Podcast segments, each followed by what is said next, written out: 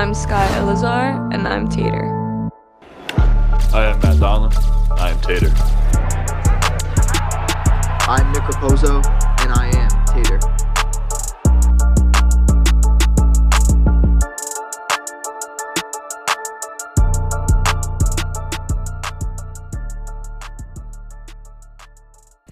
Welcome back, everyone, to the We Are Tater podcast. I'm here alongside my brother Freddie. This is your host Jeremiah, and today we're going to talk about the Tater Kong. I'm super juiced up about this episode. It's going to be a fun one. So I'm going to ask Freddie quickly why we started Tater Kong. Just go right into it. Let's go. So this this one means a lot to me, and I'm glad this is episode three. Again, if uh, before I jump into it, honestly, I, if you guys love the stuff that we do, share it to your friends, share it to people that need to hear the story, because this one is going to be legendary. So, 2015, right? We we talked a little bit about that in episode one, but I was working at a company called Foley. Uh, I was a marketing analyst there, doing a lot of like, The dog days. yeah, those were those were those days were terrible. I love the people I worked with though; they still support, they love me. It's just the the job was not it. Uh, you know, and and me being naive, I told everybody what I was doing. I'm like, yeah, I'm starting this company uh, with my family. If I could sell, you know, so and so many bats, I can I can get out of this place. I used to find any excuse to play ping pong with anybody who would be down to play, and uh, just so I wouldn't have to work there. And um, as the company started to grow, there was a couple people that were a little, you know, haters, and and obviously, uh, you know, we we've had a lot of haters throughout the years, Yeah. and and this was like a building block of like, I'm sitting next to someone and they just hate on me and they snitch on me or whatever, and it was like a blessing because them not wanting me to succeed made it so easy for us to sh- you know water off a duck's back. Like it doesn't matter like if uh, uh now if a competitor or anything that happens people bite our stuff like we i just know we're to get better and and you know what? Like competition is is healthy and people who hate on your stuff is, is just because they're jealous so long long story short i mean so i would sit in the office and i was sitting next to a gentleman who who was uh like crazy crazy guy like drawing his his work was crazy like I was never artistic, so I this was the first artist we ever collab with, and I said, "Hey man, I'll, I'll pay you to do a, like a a design for me. We have this uh, logo. It's a TB with a with a home plate around it. We're gonna drop it here. Check it out, and uh, we uh, I actually asked one of the marketing girls that worked there. Her name was Abby. If she could make it for us. It was a TB. Uh, you'll see it on the screen. It, it pop up. Cursive script, home plate, super thin. And people used to hate on that design. They used to call it J3 instead of TB because it just, whatever. But, you know, people knew it was just, some people just wanted to be hardos about it. And uh, the guy that sat next to me was uh, drawing a bunch of stuff for different people at the office. And I said, you know what I would love? I would love for you to make a gorilla holding a big banana, and the home plate would be the TB logo. And uh, he took like a week or so, a couple days. I don't even remember the timeline, but he made that, and I, used- and I had I had it on my uh, my wall, and that was like the first semblance of the Tater Kong. Like it had a little bit of an attitude. You know, we I gave him a little direction. I wanted to, you know, wanted some attitude, Some swag. some crazy swag, like the I don't care what you say, I'm gonna beat you, or you know, like that confidence level. Like we're gonna play. Uh, you're gonna throw this pitch. I'm gonna hit a, hit a bomb off you, and it was kind of like the underlying feeling I was having at the office when, you know, people would be like, "Oh, where's Freddie?" Uh, my manager would come in and be like, "Oh, where's Freddie?" And ask my coworkers, and instead of a couple of them like having my back, I mean, there was a couple that had my back.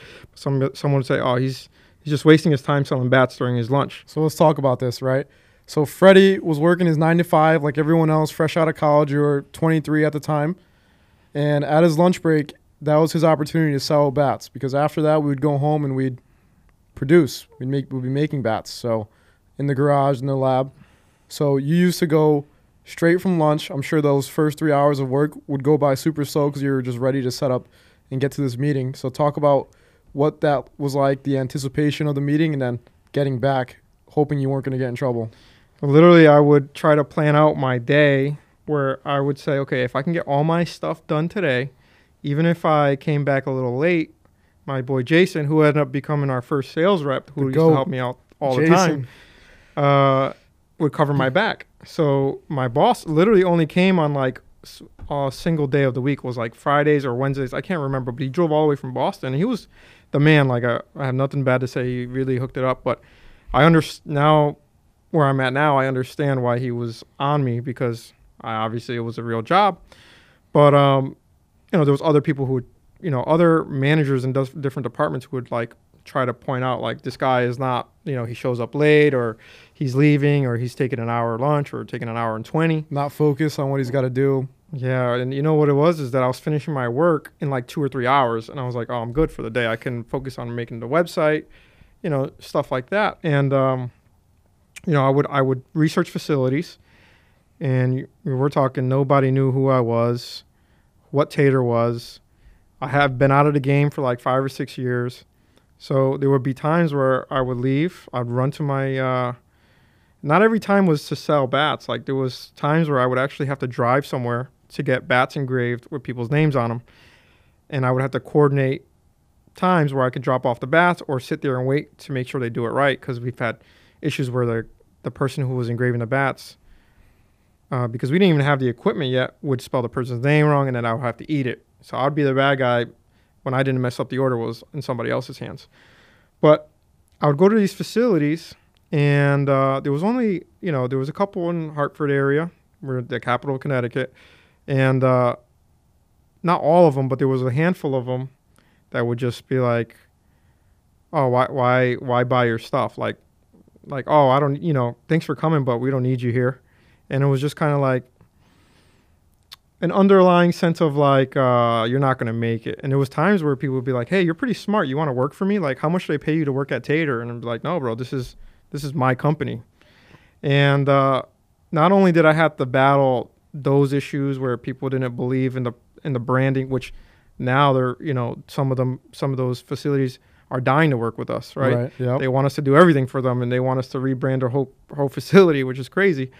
And uh, I, I don't even remember if it's the same people or if it went through ma- new management or whatever, but it's just kind of ironic. And the thing is, uh, the thing of the matter was, not only was I battling prospective clients not believing in the brand, but I was also having coworkers who thought that I was killing it or making money, and they were just trying to make it harder for me on my regular job.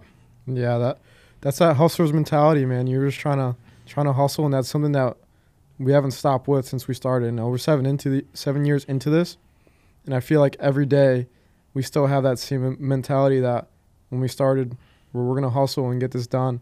We're gonna do anything we can to be the best company out there. Yeah, and, and that's really what the Tater Kong really embodies today. So it's it's and this is why a lot of players and a lot of people relate to it because it's like not only do we have to prove ourselves day in and day out, not only do we have to innovate, but even throughout that, even though we put up the number like a player, even though he puts up the numbers, even though you know they show out, they're constantly in people's faces doing the right thing. People still want to doubt, right? And it's just it's okay. But it's the chip on our shoulder. That's why the Kong has his hat turned backwards. He has that little smirk. He has the sunglasses on. He's coming to play. He's coming to show out. He doesn't care what you got to say. We're going to go in and do the job. And we know we're going to do it right and we're going to do it well. And nobody can take that away. So the first Tater Kong is not what it is today. Right. So we're gonna talk about next how that first Tater Kong evolved into this one and what's to come. So that first Tater Kong was obviously instrumental to our growth, but then about two years after that, we met a good friend who's close to us now, who still works with us. His name is Chuck, and Chuck is a beast. Graphic design, that's the that's the goat. And Chuck was referred to us by our great friend JC, who was was working at Tater every day with us, grinding it out. So we said to Chuck, "You're a graphic designer. We have this. Let's make this one-dimensional and swaggy to fit the tone of what Tater is and what it will be for years to come." So talk about that conversation you had with Chuck when you wanted him to create the new Tater Kong. Chuck Nasty. I love that guy, man. I love you, Chuck. and JC. JC. So this is how it kind of went down. So bootstrapping the company. We didn't have a lot of money, and it was constant people bombarding me with, "Hey, I want to do this. Hey, sponsor my team. Hey, sponsor me. I'm a pro player, even though they may not have been a pro player. Uh, sponsor my baseball team. You should donate. Blah blah blah." And it's like, well, while those are great things to do, you know, this is this is 2017. We're barely, you know, we're still operating out of a garage, and no, people no are like, capital. no capital. Like I'm still working at Foley. Yeah. Like, or I think I actually was in the process of transitioning to my next my next job, and uh, because it was just getting so tense there, where there was just you know, I was just under a microscope everywhere I went. Yeah. So uh, so JC, who you know knew my knew the grind, he, he actually was the, my right hand man for a long time, and it, and I know if I call him today, he'll be right there with us. Uh, he was like, "Hey, my boy Chuck, or I call him Chuck Nasty, uh, wants to do some graphic design work," and I was already like, "Hey, JC, I've gone through like five different graphic designers. Nobody gets it. They don't play baseball. They don't understand like the the the environment, the vibe. because everyone knows you're a baseball player. You you're in baseball. Some things just don't hit. So it's like the vision for baseball type, you know, logos or anything typography. It just has to flow with what baseball is. It can't be eyewash. For people who don't know what eyewash is, look it up. And then uh, Chuck just knew what he was doing because he was a baseball guy, and he was still playing at the time. Yeah, and uh, I, it was kind of like um, it was like, hey, prove yourself to me, type of conversation. Yeah, I wish you, I, you know, I wish, uh, I wish you called him today to ask him exactly what I said because I I, know, right? I'm going to paraphrase it, but I said something to the effect of, because you know, I was really tired of. It was always constant, like people like Tater, two years in, a little bit success. People were saying, like, I've had multiple instances where people were saying, "Oh, I own Tater," but like I've never even met the person before, or people were trying to make copies of the bats, or people were trying to say that they knew me very well, or whatever, and I didn't even know who they were, and they've never even they never even bought product from us before, saying that they owned a company or whatever, and uh, or that they did stuff for us, or they made our website. Just Yep. people just trying to bite, right?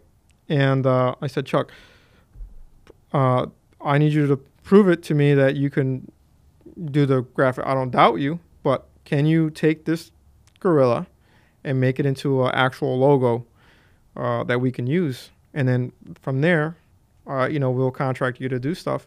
Because I had multiple graphic designers where I would pay them, and then we would get some BS. Some and it eyewash. it's like, well, I just grinded to sell, you know, bats for two or three weeks, and it all went down the drain because the design that we needed or whatever we needed, you know, wasn't it. And uh, Chuck came back, and we, we had some like ideas, hmm and uh, he came back, and it was he had like I don't know like fifteen different logos with the gorilla. We even did a lion. We've done a couple different things where it was Yep. just like, you know, and I was like, Chuck, I want somebody something that says, I'm gonna body you. Like we're gonna play and you're not gonna win. Like I'm sorry, but we're too good for you. Yeah, And- because literally in the baseball industry, you will see other brands that they don't have a secondary or a third logo or even a mascot. So this was another differentiator for us to not only give something for that encompasses the brand, but gives something for people to resonate with, right? Versus just a normal corporate logo. Right, and it's like that's that's really what we wanted. We had the Tater logo at this time. We transitioned from the The TB, TB. to the Tater with the oval, the one on his hat, and uh, the one on Maya's head and on the, the Tater Kong's head. But uh, it was something that we, you know we we needed to hit all aspects. We need to be corporate. We also need to be edgy. A lot of the companies out there are very very corporate. And nobody's edgy. Everybody's afraid to be edgy. Uh, so us being a small nimble company, we can kind of do what we want, Innovate, be innovate, not different. don't worry about what people have to think or say because it's at the end of the day we're doing what we like to do so if people like it that's great if people don't like it that's fine too because at the you know this is this is our project this is our company we can end up if we wanted to to make a camouflage whatever we could do it Yeah. so the tater kong really is something that that people can identity uh, like an identity for the company that they can resonate with. And and what's ironic is a lot of companies have tried to now incorporate a gorilla with a hat on with some sunglasses, but they you know it's just not it, and Yeah. they had to stop doing it.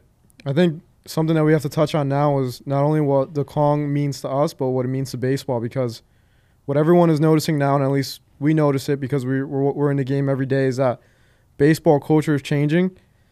And similar to the Kong, it represents culture, right? Yeah, new school, man. This is baseball has been such a like a legacy sport. Uh, America's pastime, Right. Uh, love the game, but it's gotten to a point where no one was really pushing the envelope. Yeah, like if someone bat flips, people are getting mad. But we all know that that type of stuff is here to stay. Yeah, that's. I mean, look at all the other sports. Everybody's edgy, doing cool stuff. You know, celebrations, doing flips, whatever it may be. Cool cleats, Yep. you still have it. So the Tater Kong really embodies that movement. Like that's the uh, the new identity of baseball, the new culture, the culture Kong, we want to call it. Right. Uh, and that's owned by Tater. So anything that we do that's edgy has a Kong on it, right? And anything that's very corporate, very you know Minimalist. minimalist is going to be the TB or the Tater logo. And like recently, we came out with the Tater Kong alternate bat, and that like was a hit because no one has ever seen something where it has okay. There's literally five colors on this bat, splatter all over the place in a crazy design, and there's a huge Tater Kong on it. But if you rotate the bat, it looks like a traditional bat. yep. What do you what do you what do you say? What what is your take on like the Tater Kong and, and like culture and baseball and how we're gonna change the game? So the Kong, like I was saying before, goes right along with the movement. But when it's so universal that you can use it with anything, and the new players that are coming up, whether it's a 15 year old or 16 year old or a guy who's in single A who's starting up, it gives them that that thing that okay, these guys are trendy and edgy.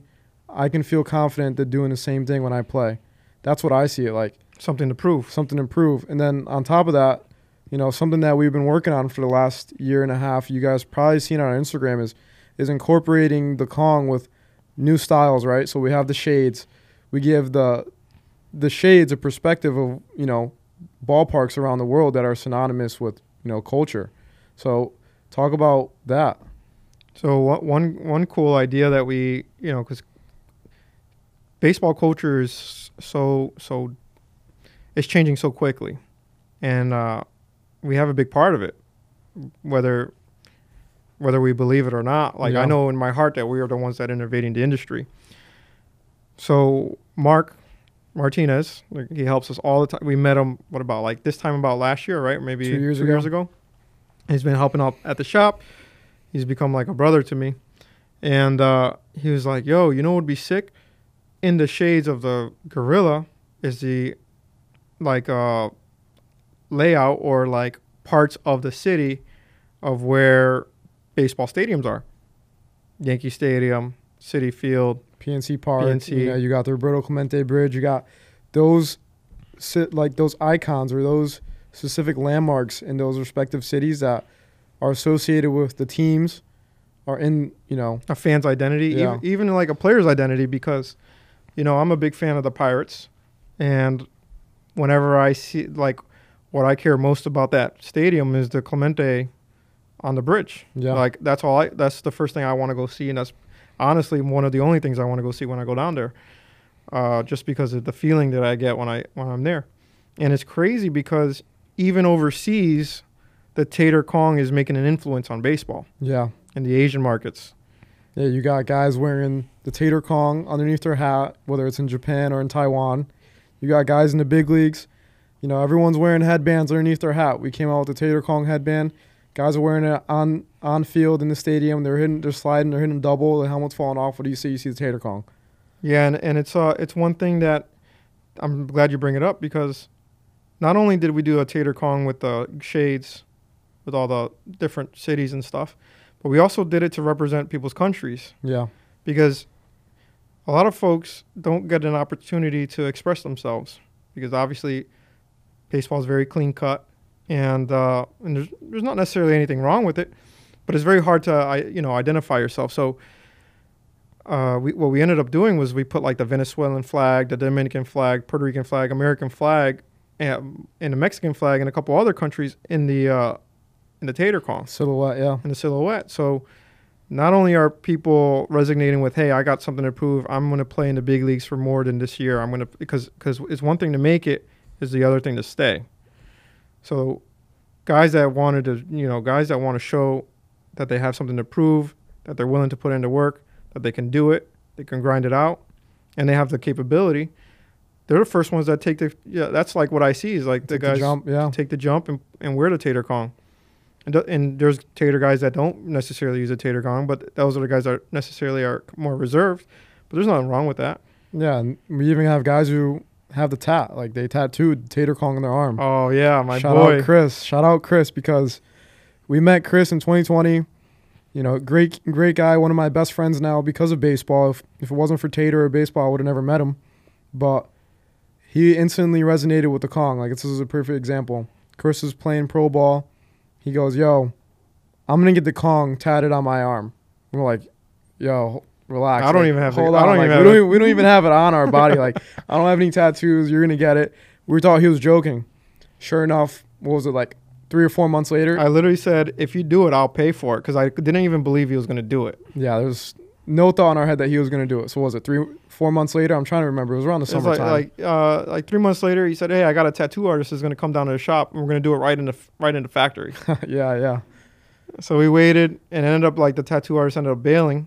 yep. But then literally the next day, he found some other tattoo artist to do it, and they banged it out in a day. And he's got it big right on his tricep, and he's and he's the first one with it. But there's gonna be more guys for sure. Uh, we've literally have like five guys that said they're gonna do it Yeah, out of their own free. Like once we said we brought up, you're like, yo, I, you know what's funny? I've been thinking about that. yeah. We got guys with the Puerto Rican Kong that they're gonna put, you know, the Kong with the Puerto Rico flag inside of it on their leg. They got guys who are ready to do anything. Like they love it.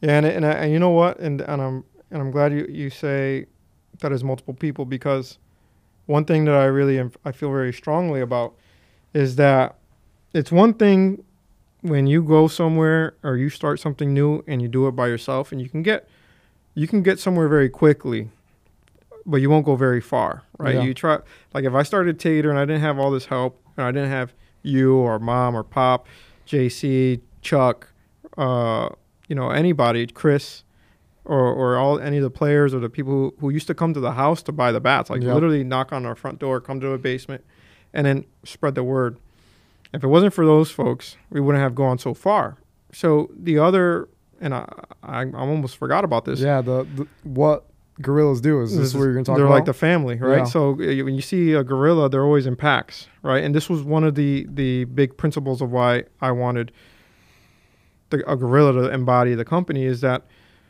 not only are they strong, not only do they do they can they fight on their own, but they they they work as a family and protect each other. And that's when it comes down to community. I'm so big on community now because I look at it, all the people that I really really care about, everybody that I, I talk to on a daily basis, all the people that have our backs are because they're part of our Tater family. Yep. Not necessarily saying like, you know, people from before Tater I don't care about. It's more like there's a different feeling of, be, of being in this in this in this community that we have created because it's like I know I can call a person and someone in my Tater like from Tater and they'll be at our front door before maybe somebody I grew up with or even family Ready to go. Yeah. they're ready to go because they you know it's just because it's that underlying sense of what tater the tater kong really stands for Yeah, definitely. I mean, we know that so many people have helped us along the way, and it's just going to keep happening that way, right? This is the Tater community, the Tater family, what we say all the time, you know, we are Tater, Tater fam. It's everyone who is with us now, and everyone who's going to help us propel and, and keep going forward. So, the Kong and gorillas in general is that whole pack idea. Without it, you know, it's the core of what Tater is.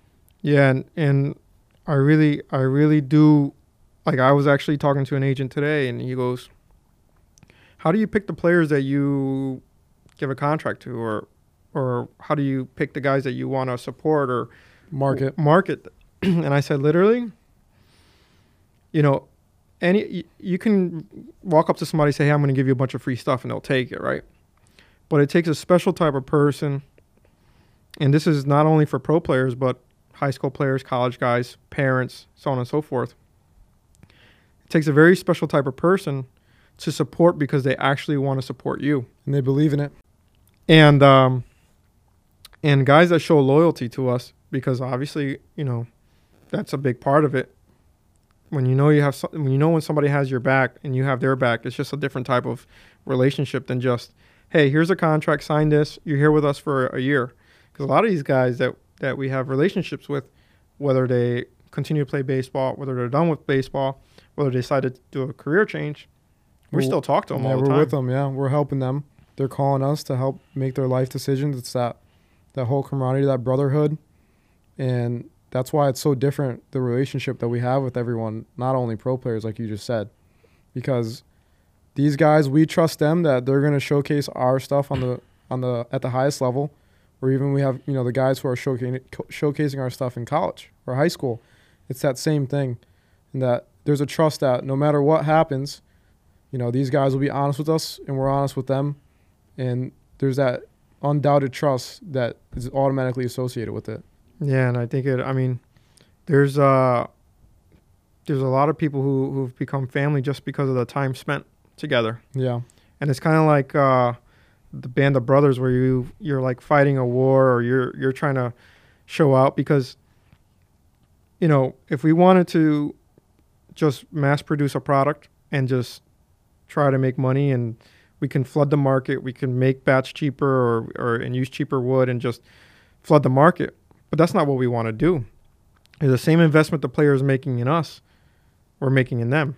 High school college even youth mlb minor league independent whatever the case may be is that we truly put our hearts and our sweat and tears into these bats because we want our you know our family members our brothers our sisters whatever you want to call it to succeed because we actually do care about their careers. Yeah. I think uh i think that's a, this is a good spot the good spot to to leave it at. I mean we covered a lot of information in this episode. You know i enjoyed talking about the kong with everyone and it's a question that we get all the time like i said at the beginning of the episode. So for those who know the story, you know it a little more now. For those who have always wondered what the Kong really embodies, share it with someone who was, you know, might ask you in the future, because the Kong is here to stay.